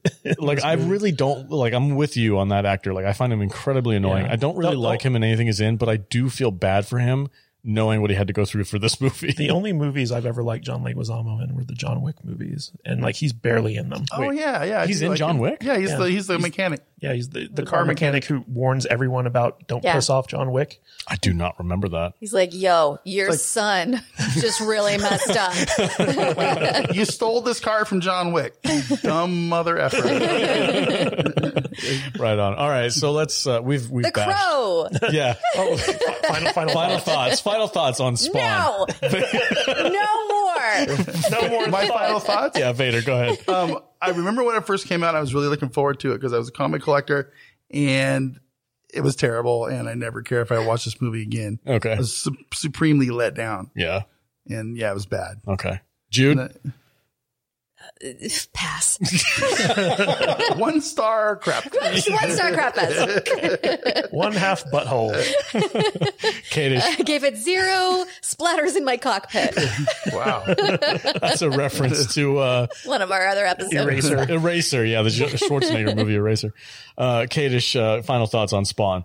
All right. So uh, massively disappointed in this movie. I was a fan of the comic. I really wanted this movie to be good. I remember going to the theater uh, when I was a kid to see this and just being so disappointed. And um, Spawn deserved better. And funny enough, like the HBO show that came out the exact same time as this movie was actually like a much better. Yeah, it was interpretation. animated, right? Yeah, it was animated. Okay. Uh, Keith David did the voice of Spawn. Yeah. Uh, it was awesome. I remember it being very Dark, dark, yeah. and kind of depressing. But th- this is definitely this is definitely like a one star movie in my book. Like it's just they, they picked the wrong people to make it, Yeah. and it, it just it. I mean, the story itself was just not good. yeah. As somebody who uh, has never seen it before, this was my first time watching it. I regret watching it. So if you haven't seen it, regret. I regret losing this time of mine. yeah, it was. I wanted to turn it off multiple times, but because of this podcast, I was like, I have to power through it. But anyway, terrible movie. Um, I actually feel bad for a lot of the actors now, knowing what they had to go through to, to make this freaking heap of trash. But um, all right, yeah, that's it. Uh, the next on our list is The Crow. But before we get into it, let's uh, hear a quick word from some people that want to sell you some stuff. All right, guys. Last on our list is the Brandon Lee classic, The Crow. Save the best for last. Uh, Save the 94. best movie for last for this podcast, guys. It's almost you, over. You guys are welcome. By the way. All right. we built this whole week around this movie. we basically built this whole month around Vader's That's picks, Pretty Yeah. much. right. and I'm all right with it. We've had a uh, I want to watch these movies, guys. Like Well, I guess we got to figure out other movies to watch around them. I know it's not my birthday, but we're watching these movies. okay. all right, Jude. Why don't you tell us about The Crow? The Crow is about a couple who has beef with some Are you ad libbing this? yeah Oh, good for you. All right. go ahead. has beef with some some scumbags in a in a neighborhood. They're uh, they're in a, in an apartment and they have some some tenant Land- yeah, tenant, tenant. landlord disputes, and the landlord isn't having it. So he come he sends his goons to basically rape her and, and murder everyone. And a year later, a crow brings uh, Eric Draven back to life to seek his vengeance upon everyone who did that to them. Best setup ever. Thanks. Okay. I want to start off by saying Brandon Lee deserved better. What What do you mean? He shouldn't have died. Died during the making of this. Oh, Oh yeah. Oh, okay, yeah. I, I'm like deserve better. I'm like this movie was great. What Oh, this do you movie's mean? fantastic. Okay, no, no, no, He no. could have. He. Oh, oh God. Yeah. I mean, it could have been so different for him had that not happened. And, Yeah. and the story behind that is is he deserved better. This yeah this this uh behind the scenes of this movie is like it's known as like the cursed film. Like Mm-hmm. Mhm. everything Yeah. that could go wrong did go wrong, and they still Mm-hmm. somehow managed to put out a fantastic movie Yeah. Mm-hmm. out of the nonsense that they had to deal with on set. And Like a highly influential movie, Mm. too. yeah. My uh, my first watch of this movie was at the drive-in, oh nice. and I believe because at the drive-in where I came from, I don't know if if, if it's the same everywhere where they have drive-ins, but every time um, there's a showing at a drive-in, it's always a double feature. where I'm Mm-hmm. from. So uh, we saw this, and I think the second movie was, um, oh God, what's what's that movie with um, uh, Ben Affleck and the meteor? oh Armageddon. Yes, yeah, Armageddon. yeah. So Oh, Deep I Impact think was uh, Yeah, the you're other right. one. I, I think I saw both of those at the movie theater the same day, Good movies. night. Yeah, I like them both. yeah. It's a fun time. Okay. All right, so this was made for fifteen million dollars, if you can believe that. Do you think it made? Okay, so I just want to start by saying there's um, a, bu- a domestic, what it made, and then there's international. So domestically, it made fifty million. Fifty. Okay. Yeah. So internationally, do you think it made two hundred and seventeen million, one hundred million, or seventy-eight point nine? I'm gonna go with 100 million. Vader, Vader. Seventy-eight. one hundred million. Yes. Alex wins. Ha! Good for Score. you. I don't like this game. You won one. He won one, Stupid game. and then you both lost one. Yeah. Uh, okay. So Vader, why don't you tell us why you demanded that we watch this movie for the Hmm, Because podcast? it's just- Because it's It- awesome. it's October and it's awesome, Yeah. and I like to watch this movie. This is the only Every- movie it's I every actually year. enjoyed this week. Hall- Halloween every year. Thank I you, just- Vader. I, I like to watch The Crow. yeah. Is there anything? what It's- is it it's- about it's it that? moody. It's it's it's uh, it's got that music that I liked. I was I was just I loved that scene back then. You know, when Yeah. was- when I, was I in my had the 20s. soundtrack to this movie Yeah. on loop throughout my Yeah. entire high school career. You know, the the bad guys are evil and and but they're Should we kind do of the Fire it up. fire it up, fire, it up. Yeah, you know, and Skank and T Bird and, and you know and fun, fun and- boy or whatever. Uh, Typical goon names. Yeah, yeah. Yeah. And uh, in the in the uh, the the the kingpin dude, I forget his name, Oh, I love that but guy. he's just like so over the top. They and actually never weird. never tell you his name in the movie. And uh, you know him and his weird sister, his half sister. yeah, I know that. I know the actor who played that guy. Um, what I always like, I don't know why. I think it's just because it's a, a movie from my childhood. But the uh, Disney's Three Musketeers, he was the bad guy in that movie, Yeah. okay? and he has just this freaking iconic Yeah. voice. Michael Wincott. Yeah. he was. He's awesome. I would love to see him in more things, but I was like, like going as a child watching Three Musketeers and seeing him as like the big evil bad guy with the deep growly Yeah. voice, and then seeing him when I was older in this movie, and I was like, oh, that's that guy. Yeah. I was so freaking excited. There's just there's just this movie's so iconic to Yeah. me. It's just like the the the Brandon Lee's performance, the makeup, the everything about this movie just screams October to me. And it's just oh yeah, yeah, and it's just for sure. Well, it It's- also it's takes awesome. place over Halloween. Yeah, it's a yeah, Halloween yeah, movie. Yeah, right. Devil's Night.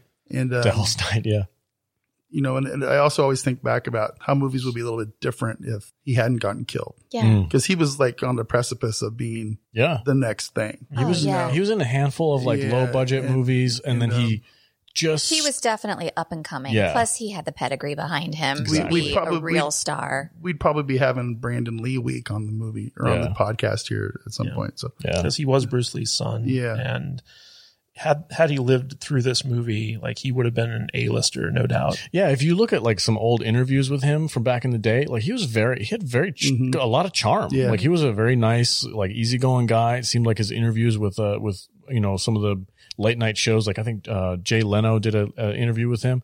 He's like super Mm-hmm. personable and really nice, and like I think if he would have lived past this past this movie, uh, absolutely he would have been up there and, And his like real top life tier. story is kind of similar to the story of, of this. Also, like he was engaged to be married. Mhm. He was on the verge of great things, and then he was you know, killed. In Yeah. his just he prime. didn't get a chance to get going. Yeah, it's a bummer. You know, and the other thing I, I always kind of laugh about this movie is like, I always remember that Ernie Hudson's in this movie, I know. Mhm. and it's like That was the first This- thing. this. I don't, I don't ever I think about Ernie Hudson. I don't think about Ghostbusters. I always go to The Crow.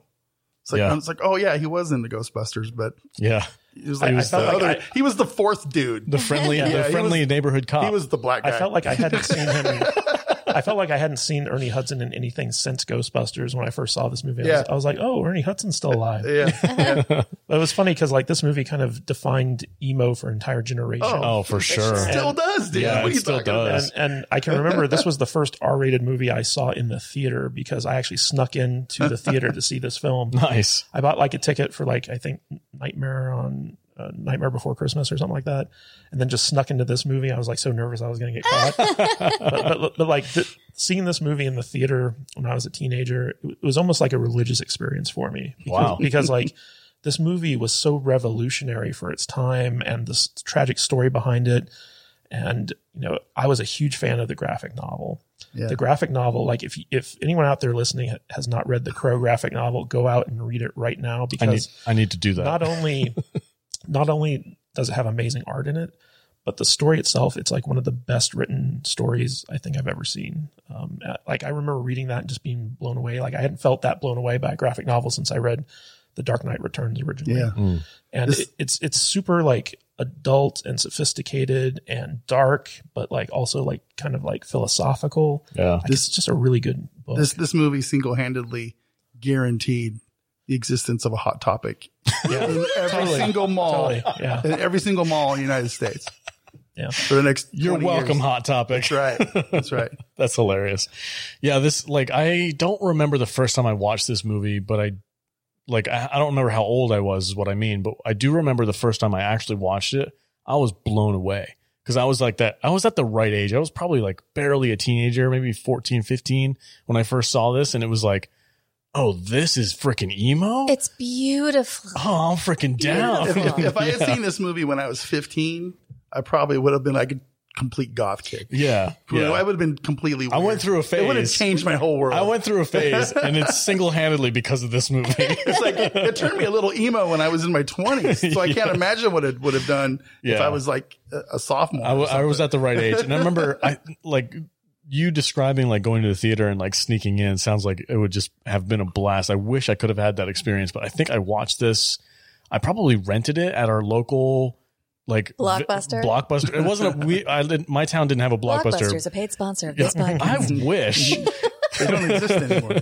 There's one left. There's Bend, yeah. one left. It's just for nostalgia. Um, but I remember like renting it at the at the local um, uh, video shop or whatever, and like watch. And I was like nervous about watching it because like Kate is just like it's like one of the first radar movies I've ever saw, and I knew it was like dark and grimy, and I knew my parents wouldn't approve, and I was like, hyper violent. yeah, I'm like, oh man, I gotta watch this movie, and I just was blown away, like loving how dark it was, Yeah. and how this is hard Vader to describe. described it really well. He earlier. really did. He said it was like moody and Yeah. dark. It's it's also just like tragic and beautiful and just moody is like the the perfect word for it. like growing up watching this movie, I just I always love the idea of like this very visceral revenge that this character needed to get. And Yes. that's his Yep. entire from point A to point B, his entire motivation is just revenge. And I'm like, that is like the purest freaking plot line you could ever have in a movie ever. And he gets it. and like you succeed at the end of the movie, you feel that like release of like, okay, he's vindicated in his revenge and now he can rest in peace. And I'm like, that is just, it's like a beautiful freaking story. I love it. Mm-hmm. Yeah, and this was Alex Proyra's first like major movie. Um, he had come out of Australia as a music video director, and he had done a couple commercials as well. And the producers, when they were getting this movie together, they knew that they wanted to have a heavy emphasis on on the soundtrack. And so they're like, we need to hire someone who understands music. So let's get a music video director. And there was a whole string of like the the mid to late '90s of music video directors getting kind of up jumped to feature film directors Yeah. Zack Snyder. and um, Alex Proyas was kind of like one of the first, and so like he kind of came to the movie, and originally he wanted to direct the whole thing. He wanted to shoot it all in black and white, just like the comic book was.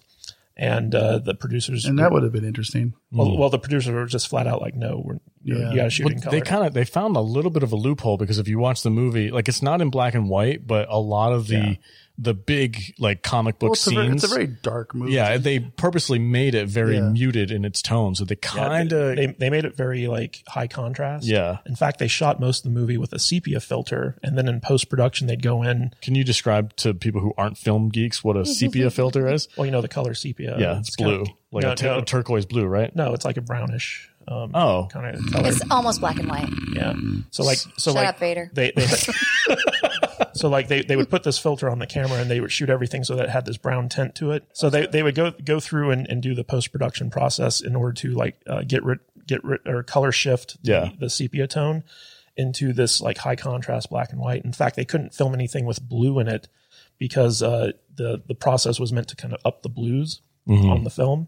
And that's in contrast to uh, in the comic book, which I haven't read, but I did do a little bit of research into it. In the comic book, um, the main story is all in black and white art, but Yeah. the the flashbacks are in like Technicolor, and they mimic that in the movie as much as they could. Where anytime um, the I main don't remember there being any color in the comics. the, well, I don't know. I was reading the the guys who made it. They were talking about it in this documentary I was watching, and they said like the the the flashback scenes where he's with his uh, um, fiance. It's like Well, it's the in color movies, yeah. in the movies and in the. I thought they said in the comic book too. No, because the comic book, you, you have to pay money to have color in the comics. and it, it, it, it was an independent comic that was all in black and white. Oh, maybe I misre- misheard what he said then. Okay, You must have, because like my memory of the, the graphic novel was just that it was all black and white. Okay, And it, I'll was, have to- it was beautiful. yeah. But And they- you collected this as well. well, I mean, like it was just one graphic novel. So, Oh, oh, oh! I didn't know that. yeah, so I didn't have to collect anything. I just So bought the graphic sequels that were novel. made after this are just based on nothing. Yes. And that, that's why they're terrible. That's why they're not good. Okay, copy. um, but, but Alex Proyas, he, he used this kind of s- special um, process to make the film feel black and white because it was Okay. so high contrast. Um, but he did use the, like the the colors in the flashback scenes to kind of differentiate them. But uh, Jude, why don't you tell us like how did Brandon Lee die on this movie? Oh, do, do you guys know the story? I behind know. this? I know the Sort of. conspiracy theory, and I know Okay. what the official story is. So the official story Yeah. is um, so the prop guy went to like a pawn shop to get stuff for this movie. He bought, excuse me, he bought a gun and he bought um, a box or package or whatever of live bullets. The prop master took the live bullets and put them in the trunk of his car because you never have live bullets on a film set. Right. Um, so during the making, uh, they needed blanks and they didn't have any. So in order to save time, the prop master took the live bullets out of his trunk, and um, yeah, he like fiddled with Yeah, them so to ba- turn them into blanks. Basically, all you have to do is you have to take the the actual bullet out of the shell, and then you pinch the shell down so that it's so that the when the firing pin hits the igniter, it'll just make a loud noise and a big flash, and that's all it'll yeah, happen. so it has Super safe. instead of the lead tip, it has a cardboard tip. Yeah. But they kept the lead tip on for the scene where they're showing the actual bullet. yeah, and it's loaded into the gun. So, unbeknownst to anyone, when they did that scene, the lead bullet or the lead tip broke off and was lodged inside the gun. So that when they shot the blank that had the cardboard tip, that lead tip is what actually hit Brandon Lee. And they filmed the scene and they got all done and they called cut and there was like a dime size hole in Brandon Lee's gut. So, so like it, it's the flashback scene where they're raping his his uh, wife, and Brandon Lee comes in with the groceries, and uh, what was the guy's name? Um, Tintin. No. Tin, it's either It's Fun Tin Tin Fun Boy Fun- is the one who Funboy. shot so, him. So Funboy turns around and shoots him when he comes in, and that was actually the the scene where um, uh, Brandon Lee got shot and died. And Well, uh, he, he died a couple days later. Just he didn't die on set. He- the bullet I got. think it lodged- was like a day later. Yeah, the bullet they, got- they operated for like something like 13 hours. Yeah, or the bullet something. got lodged in his spine, and after the operation, he just couldn't. He couldn't make it through. yeah, but Michael Massey, the actor who actually shot him, Yeah, uh, who played the character of Fun Boy, like he was so traumatized Mm, by I'm that, sure. like like he quit acting for a year because like he, you know, he he was like It's understandable. post traumatic, and he even said like you you know he recently died of of like stomach cancer um you know, a couple years ago, but he said that like he he had terrible nightmares his entire life because of, Mm. of that. yeah, It it's- was, Yeah, how could you tra- not? traumatic. yeah, it's thing. tragic. Now the the conspiracy nut uh, side of the thing is that the uh, Oh, yeah. Chinese, I, I've the- read all about yeah, that. the Chinese triad was very dis- disapproving of the Mm-hmm. Lee family uh, coming to America and and you know building Well, themselves 'cause up, and and they wanted Bruce to, Lee is the one that brought Kung, Kung Fu yeah. worldwide. Yeah. Like it was, it was always like very secretive up until Bruce Lee started opening his studios. hmm And so like the the Chinese culture and the Chinese triad, the mafia of the China of China wanted to like off the whole family, so they like just systematically started like s- uh, sabotaging this movie set, and uh, that's that's what the. The conspiracy theories thing. So I don't, I don't discount that entirely, but I, it, I know. I've, Like- I've always kind of thought. I'm like the official, s- Maybe. the official story does sound a little fishy. Like I, I do own guns and I do, uh, you know, I'm not like a, a master at firearms or anything, but like just the idea of how you described what happened officially, I'm like, that's not something that really happens. it's hard to believe sometimes. Well, uh, one of the interesting things about this was that when Brandon Lee died, they had eight days left of scheduled shooting to do, Yeah. four days of which Brandon Lee was scheduled to do. So they, they, they basically had to call all hands on deck. Well, first of all, they got permission from Brandon Lee's family to finish the movie. Yeah. Which they approved of. yes. And, and Paramount was originally the studio behind this movie. And when Brandon Lee died, they basically just wanted to wash their hands of it. So Miramax stepped in and bought it out from Paramount Yeah. Mm. and gave them the money to finish this movie. And I think it was the, the family that actually stepped in and were, and were like, we want Yeah. his film to be released. Because they believed in what he was doing. And Yeah. I, I, I, it seems like he was very passionate about this project as well. And so Proyras and his writers all got together and they were like, okay, what do we have left to film? How can we change it to, you know, get what we need without Brandon? And so they went through and they, you know, um, kind of rejiggered everything. And it was kind of interesting because the year before this was when Jurassic Park came out. And so digital technology was all Brand, new. Brand Brand Yeah. spanking new, yeah. The- and so they figured out uh, that they could use some digital trickery in order to make it look like Brandon Lee was in scenes that he wasn't really in. Yeah. So if you guys remember the Jurassic Park scene where Lex falls through the vent inside the roof and the raptors below her. Any excuse to talk about Jurassic Park. I Hell swear. yes. Open the crow to but your- listen, I'm ex- I'm going to Silly explain it. dinosaur He'll get movies. there. I'm going to explain it. So there's face swapping technology that happened in the 90s that was revolutionary. So that scene was done by a stunt person where First Lex scene in Running Man. where Lex falls through, yeah, where Lex falls through the gray and she looks up at the camera, which they weren't supposed to do. The stunt woman was told, don't look at the camera because you're not Lex. You're not the actress. So we don't want to have to face swap it. But she did it anyway. And they were like, all right, whatever. We'll face swap you. So that technology of the face swapping was done on the crow on s- a handful of scenes. But I think the most expensive scene that they did was when um, the crow's character was putting the makeup on for the first time in front of the broken mirror, and they had to put a digital face onto a broken mirror. That was one of the scenes that they filmed. That was together. yeah, that was one of the well, scenes it, that they it- filmed. It wasn't that that wasn't a face swap. That was like a, a another image of Brandon Lee, but they had to make it look like it was reflected in all the broken shards of the mirror, which was expensive. But at that final scene where he's standing in that window and the lightning flashes and you see him in his full makeup for the first time, that was the di- like the it was actually kind of funny because the guy who directed the John Wick movies was Mhm. the body double for Brandon Lee in this. nice. And so like he just had to stand there and they they had to make sure he didn't move because they couldn't like you know Yeah. move the head. So like you know as long as it was a static shot, they were able to put Brandon Lee's face over over his face. And um, that's cool. yeah, it, it was it was a very interesting movie. Like there's little things like when um, Ernie Hudson uh, kind of saves him from getting shot and drives his car away from the police. And then the Brandon Lee just kind of like Disappears. disappears out of the car. like, like all that, like you never see Brandon Lee's face, like getting into that car, like when they're driving. And Yeah, it is a little weird, isn't it? Well- I, I never, I didn't really thought about that. They do a Yeah. good job of hiding Yeah, it, but yeah. yeah. but like like they had to like basically rejigger this whole thing and it was very funny because they shot this movie in wilmington um, north, North carolina, Carolina. and that's a right to work state. So they did it there so they could avoid all the union like fees and rules and Smart. stuff. but the thing about it was is because they were on such a tight budget and they were shooting nights like the the whole kind of production of this uh, film was like out of whack like nobody really knew what was going on and everyone on the crew was doing cocaine like, like seriously, seriously like this was the most coked up set like Em- empire magazine did an article about like how much cocaine use was on the set Wow. and it was It said was that made for $15 million and $14 million was spent on cocaine. yeah. and, and a big reason for that was because like it was mostly night shoots, but sometimes they'd have to do day shoots and they wouldn't give the crew enough time turnaround time to adjust their schedule. So everyone had to like stay awake, and so everyone was doing like everyone was doing massive amount. Like there's a scene in there where Michael. I was wouldn't just come- gonna say, I, I instantly go to that scene where they're in the up there. Yeah. Yeah. He's got that Big pile of cocaine. that wipe that, that, stuff, yeah. that wasn't fake cocaine. Are you serious? no. What? Is that confirmed? and he's all sniffs around. Well, well, It's no, like, hold on, hold on. Because there's a scene where he straight snorts like a good old line of that freaking coke, and you're telling me it's confirmed that that was real cocaine? like according to would- the Empire article, like there was enough cocaine on set where they didn't need prop cocaine. wow.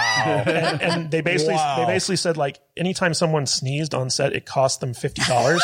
Yeah, that's funny.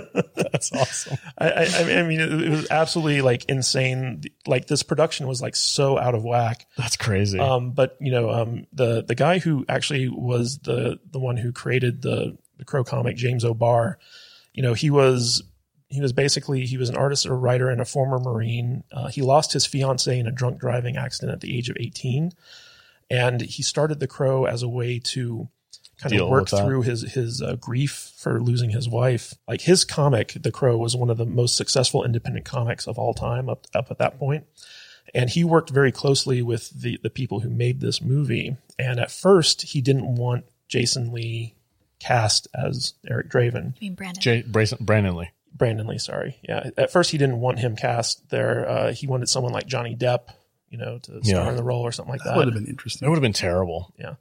But um, eventually, he became really good friends with Brandon Lee, and he couldn't imagine him like anyone else in the role. Yeah.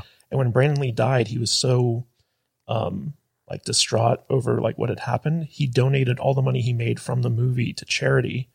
And basically he, he was like, This is blood money. I can't I Yeah. can't keep this. Wow. And he hasn't done anything with the crow since because he just you know, it's Well, too painful. Yeah, Even- even, definitely like a, a cursed uh, yeah. IP for sure. Even now, people who like try to get it started and off the ground, it just never goes anywhere. I know a couple, uh, like two, maybe three years ago, when uh, Aquaman was real big, uh, Jason Momoa was he had a set photo of him with the crow's makeup on, and it was like Yeah. a tease. He was gonna do a reboot. he was going to do a reboot of it. Oh, But I'm like, okay, so I love Jason Momoa. He's really cool, really fun, good action star.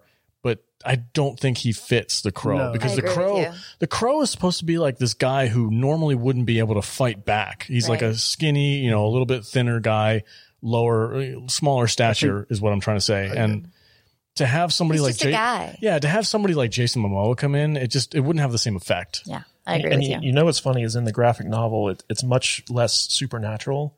Like you, uh, so like there's a theory that in the graphic novel, instead of him dying right away, he's the one who's in the hospital for 30 hours, struggling for his life.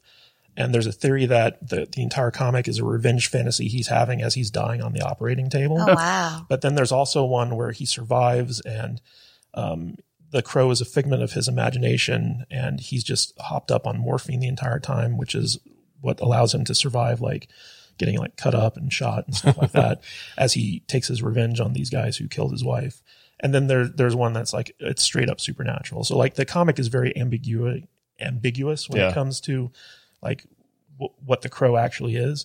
Whereas in the movie, it's just straight up like, oh, it's, it's Supernatural. kind of want to read the comic now. I do too. it's, it's really good. I need to It's I really need to go good. down to the local comic shop and grab it. But this movie was so influential Yeah. on- Yeah. On, on cinema going forward, and it, it wasn't just audiences that responded to it. Like this movie set up like the kind of whole gothic aesthetic, the the look and feel of The like, music, like, Hot oh, Topic. Oh yeah, the- hot topic. but more than that, like for instance, like when he lights the the crow symbol on fire on, on like the street, like that was the first time a comic book movie ever did that. Now it's like a trope. yeah. Yep. You know, I remember when Daredevil did it, and I'm like, oh, shut up. what about the Punisher? yeah, the Punisher. in the movie. Um, Oh, but but you know Alex Proyas, he he was like he was this young, inf- like you know, kind of um, experimental filmmaker and he just came on on this movie and just like blew it up with like his style like everything like going through like the streets of like the city and Yeah. all this stuff and and treating the characters with like such respect The city had like a life of its own. Yeah. Like if Yeah. you look at like something, The city was its own character. yeah, it was. this was actually a big influence on the matrix I could t- definitely for sure. tell. I could definitely tell that. Uh, there's one thing I wanted to mention before I forget, um, and it's to uh, Brandon Lee's credit. Uh, it's kind of like a method acting thing that he did, but apparently because he was reading the script and he was reading over this character, and he was like, "Well, he's dead and he's underground, so I wanted to experience what it must feel like to be just completely lifeless and cold and dead." So he would sit in a bathtub of ice water for hours on end. And the, the I think the insurance company or the production was like, dude, you have to stop doing that. You're gonna hurt, you're gonna freaking kill yourself. He's like, I want to feel like what it would feel like to be dead, be like no movement, no blood in you. And I'm like, man, that's freaking crazy. I love that kind of stuff. Um, but anyway, are we good to do final thoughts around the table? All right, uh, Vader, give us some final thoughts. Final on thoughts. The Uh, Crow. I don't know. It's just it's a good movie, man. I always I, I watch this movie every year, like I said before. Um, super influential, um, super moody, super trendy. um, I don't know what else to say. It's just it's it's it's, it's a fun watch every year. What would you give it for a grade? Uh, four, four out of five. Four out of five? One out of yeah. five out of five. I don't know. It's not, it's not perfect. okay. It's not perfect. All right. It's okay. So stingy. yeah. He doesn't give his stars out very easily. there's only there's only one five star movie. Is it a porn? It's a Raiders of the Lost Ark. Oh. There we Okay. go. All right. Uh, Jude, what are your final thoughts on I the give crow? it five out of five. That's okay. Splatters on my cockpit. there you go. Uh, also, hi mom. I know you're listening, and I'm sorry. What? Um, no, I love this movie. It's beautiful. It's tragic. It's gorgeous. I love it. All right. Uh, Kadish, final thoughts on the crow. uh real quick i just want to mention three actors Of course you do. that, that We have like 30 more minutes now. kind of skipped over. Uh, David Patrick Kelly, who plays T Bird, he was the bad guy in The Warriors, and he was also on Twin Peaks. And Hmm. so I just thought it was kind of interesting uh, to see him pop up in this movie. And of course, we had Candyman, Tony Todd, yes. Yeah. in this movie. Uh, Jude didn't mention her hatred of Bai Ling, I hate her. Who? The chick? that, This, the weird sister. the sorceress chick. Why do you hate her? I just do. Okay. I just I, everything I've ever seen her in. I'm just she just like gets on my nerves in like a creepy way. Okay. and she ruined Lost. Did she? Yeah, Okay. And uh, finally, uh, according to me, she ruined it. Oh, Okay. fi- finally, the actor who played Tintin, Lawrence Mason, who was also in Hackers. Oh, yeah. Um, in my opinion, this is a, a masterwork of filmmaking. Um, it was so influential to all movies in the 90s and going forward, and also superhero movies. Um, it was a, a tragic film because, like, you know, you could see the potential for Brandon Lee to Yeah. be like a superstar in, in this movie. And it was just like, y- you know, it's a superhero film, but in a weird way, it's also a f- a very serious film about grief yeah. and you know how to deal with it Mm-hmm. and so like it works on multiple levels for me this is a five out of five Yeah, the little subplot I forgot to mention, but for my final thoughts, the little subplot with the daughter and the mother who's like a drug addict with, and she's hanging out with um, what was his name? Uh, Fun boy. Fun boy. Like it's a very small part of this movie, but man, does it hit home! Yeah. It's just like, oh my god, it has a really like heavy element to Mhm. it. Just and it's not even like the main part of the Mm-hmm. movie. It it's doesn't just this- hit you over the head with it, but it really makes an impact. it's just like this little subtle through line with this little girl that you're following along with on the side plot of the main character, and it's just like, wow, man, that it was really well done. and everything that they had to overcome to get this movie made Yeah. and the fact that it turned out as good as it did is a real testament to Yeah, it's very it's timeless. It's a Yeah. timeless movie. Yeah, it really. Yeah. is. People will be able to watch this For movie sure. 20 years from now. I mean, th- there are some Took a very step out of '90s it. elements to it, but at, but at the same time, you know, like, like, the record. yeah, like at the, at the same time, like you don't, it's not distracting enough. Yeah. like it's kind Agreed. of, kind, of, kind of like when you watch a good '80s movie and it's o- very obviously '80s, but you just don't care because it's so good. Yeah. It's like, like I, I don't watch this movie and feel like it's set in a certain time period. You know what I mean? yeah, So Yeah. I mean, it's it's it's stylistic and comic booky enough. It's To where timeless a you- lot, like in the way that Sin City is timeless. Yeah, Hmm. that's, No, yeah, yeah. that's a good point. it's a great way of I- putting I, it. I mean, the acting, the set design, the direction, the writing, You guys everything. always look so. You sound so surprised every time I say something that is like smart. You guys are always like, "What? That's a good point. Good for Great you, point. lady no, brain." But I, you know, I honestly didn't even think about freaking Sin City, and it's it's such an obvious connection. I don't know why I didn't, but yeah, it's it's a very great You're Uh, welcome. Good job, Jude. Thanks. Good job, Jude. Thanks, men. you approve? We approve of your Good lady for brain. me. Good job, Lady Brain. But e- everything about Vaginas are a paid sponsor of this podcast. everything about this movie is, is just so good. But I would highly recommend anyone who loves this movie to also check out the graphic novel because as good as this movie is, the graphic novel is like a billion times better. I'm definitely going to have to put that on my list of Or things. you to can Yeah. uh, turn the captions on or something. All right, guys, that's it for today's podcast. Thank you for joining us. As always, if you would like to support what you hear, uh, go to saltynerdclub.com and pick one of our tiers. Not only do you get behind the scenes pictures, you get advanced show notes, you can get direct contact with the hosts uh, as well. And, uh, you know, you can help support a great podcast. That's saltynerdclub.com. Before we head out, where can we find everybody on the social, starting with Ambassador of Estrogen? You can find me at I am Jude Juju on Instagram and Twitter. Right on. And Matthew Cadish, where can they find you? At Matthew Kadish, K A D I S H, on Twitter and KadishBooks.com uh, takes you to my Amazon page. Thank you. And Matthew Vader, where can they find you? Uh, you can find me at Matt Vader 74 on Twitch, Twitter, Instagram, YouTube, and probably other things. Across the board. Whatever. yeah. All right. And I am your host, the Salty Nerd. You can find me on Twitter at salty underscore nerd. Hit me up, talk about movies, and uh, let's discuss. All right, guys. Thanks for listening. Have a great day.